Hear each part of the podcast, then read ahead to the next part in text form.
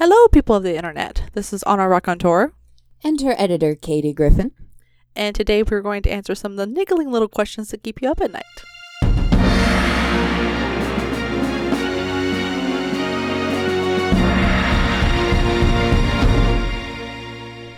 All right, so today's question is again about the writing process, but coming at it from a different angle.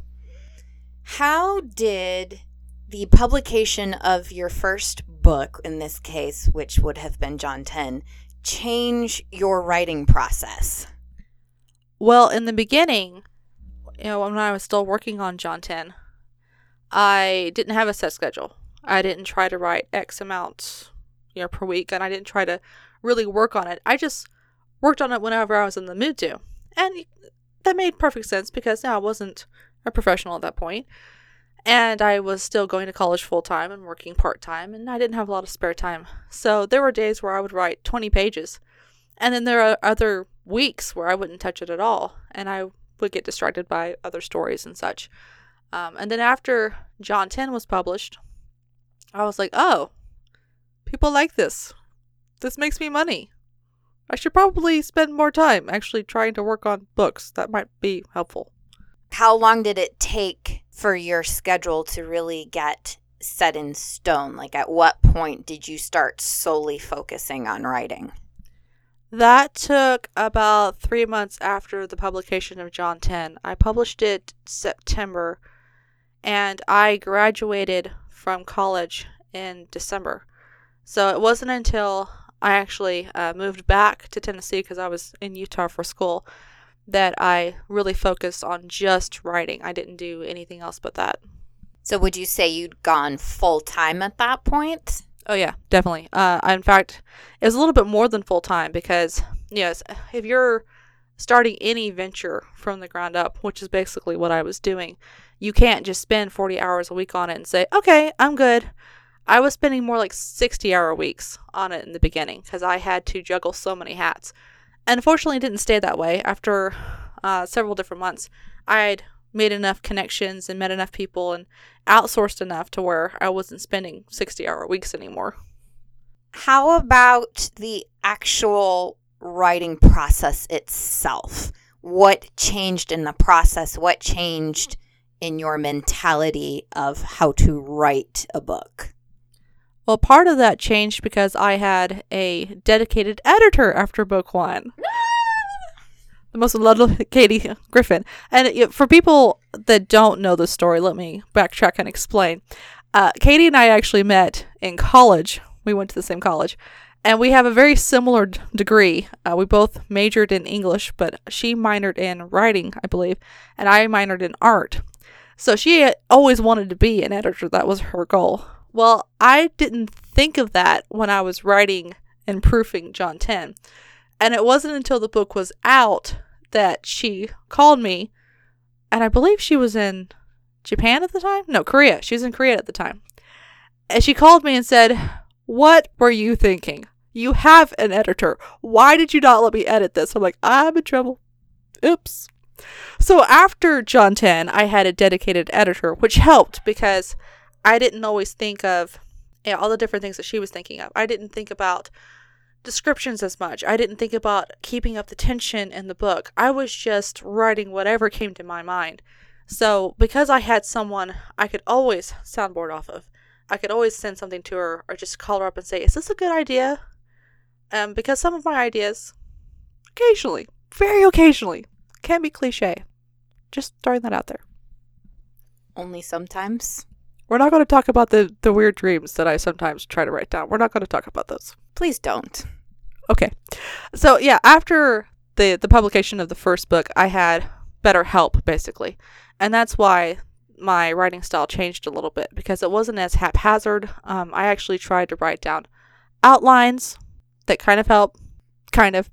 Um, I spent more time considering characterization. I spent more time trying to think of um, how to add variance to the characters instead of just having all naturally healthy people. I started putting people in that weren't perfect, that had obvious physical flaws and that kind of thing, because I wanted more realism in the book. So, Advent, the Advent series was really a learning experience for both of us. Um, as fans, hopefully you never noticed this, but when I first got a hold of Magus and um, Advent, especially, I was reading through and going, where did the horses go? Because one scene they'd be riding the horses and then there'd be no mention whatsoever of taking care of the horses, of where the horses were staying, of them getting back on the horses. They would just be magically riding the things. I remember that. Um, at one point, she gave me back the book, and in the comments on one side, it got to the point where she just had in all caps with like six different exclamation marks, "Horses!" I'm like, I must have forgotten the horses again. the, the other big issue we had in the Advent series was the seasons, keeping track of what season they were in. And it actually really wasn't until I went back last year, two years ago, and reproofed it again that we had a definitive timeline of events and what the seasons should have been, what the weather should have been like. So that was that was a real learning experience in keeping track of details. The the other learning experience with the Advent series was having the characters sound different from each other because they all sounded the same. They all talked the same. So for the next book out of the Advent series, it was like, okay, write a different sounding character.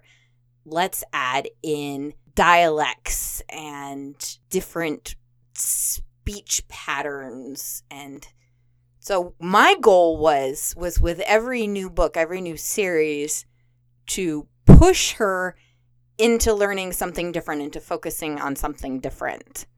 Yeah, and it definitely was a learning curve on my part too because eh, poor Katie. Uh, I write like a jigsaw puzzle. I, I don't really do well with outlines, so I just write scenes as they come to me, which is why she has all these different timeline issues to deal with, and why I'm in April one chapter, I'm in August in another. So I mean that was part of it too.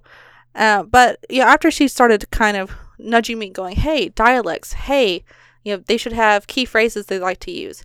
I started paying more attention to dialogue at that point and went, "Oh yeah, she's right. We don't talk like each other. Nobody does that." So I started adding in variants at that point. But the thing that really threw me for a loop after I'd kind of gotten settled into this pattern was audiobooks. Audiobooks made me question every single word I put on the page because some part of my brain would start looking at the words going, Do I actually know how to pronounce that? Do I actually know how to say that? Because at some point, whoever my narrator was, they would come back to me and say, How do you pronounce that? And I didn't always know. Sometimes I had to Google it. Or if it was a, a word that I had made up, or if it was a, a name that I had made up, I would have to sit there going, um, you know, that's a really good question. Let me see. How would you pronounce that? And I discovered that I can't write a pronunciation guide to save my life. I've tried that twice. So, my best course of action would be just to plug in a microphone into the computer, and I recorded my own voice saying these words so that the narrator had an idea of exactly how to pronounce them.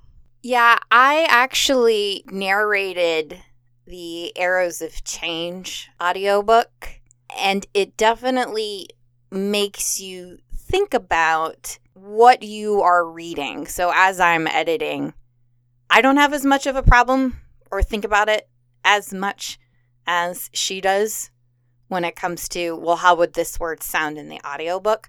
But to me, as an editor, I'm making sure how does this sound as a whole?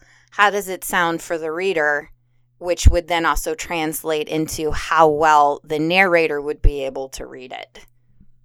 And two, sometimes I have to go, what kind of an accent is this based off of? And that's always been the trickiest one, uh, especially with Deepwoods when I had so many different types of accents in there. My narrator came back to me at one point and said, So, what what kind of accent does Wolf and Rune have? I'm like, Slavic. He goes, Can you narrow that down? I'm like, Uh huh. Can you give me a minute? because that was the only idea I had in my head when those two first showed up was Slavic. So we eventually narrowed it down to Russian, which I, I had an interesting time with because my brother often would go into a Russian accent just to mess with us, and I was afraid I wouldn't be able to take Wolf or Rune seriously with a Russian accent. But fortunately, my narrator was good enough to where I didn't feel like busting out laughing when they were talking. But yeah, it it was one of those cases where audiobooks also created a whole different train of thought for me.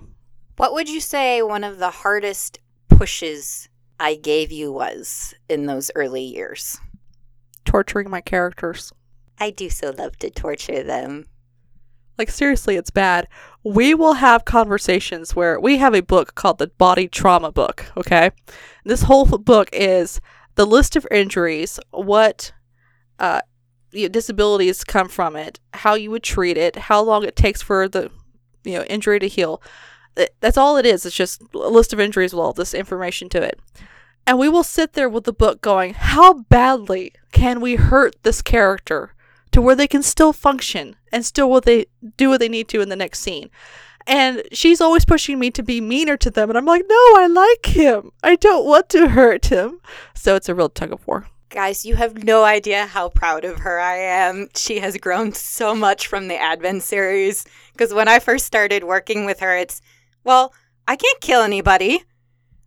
Even, even the bad guys, I can't kill them. And now it's like, kill them all! Yeah, we kind of have gone to the opposite spectrum on that. Well, it's reality. You, when you're in a war situation, you're not going to get away with no deaths whatsoever. Yeah, it's very true. Uh, I was able to kind of magic solutions in the Advent series, but you can't really do that with the the rest of the series I've written. So, but yeah, that that was probably the last big push that I had was okay. I'm actually okay now with hurting my characters. I'll make them all better in the end. I mean, you have to show them coming through, but we don't go through life without pain. That's very true. And actually, that's how I, I convinced her to let me start a whole new series uh, with the human familiar. Um, I told her, I said, I'm going to hurt the main character very, very badly. And she cheered. Seriously, she cheered and bounced up on her toes like a cheerleader. Yay! Kind of thing. I did. It was glorious. Yeah. So th- that is how uh, you guys know that Katie is still my ed- editor is because characters are badly hurt. You mean they're realistic? Yes, like I said, badly hurt. Um, I think that is it for this session. If you guys have any questions or anything that you're curious about, feel free to drop us a line on Facebook. And this has been Honor Raconteur, And Katie Griffin. wishing you a very good day.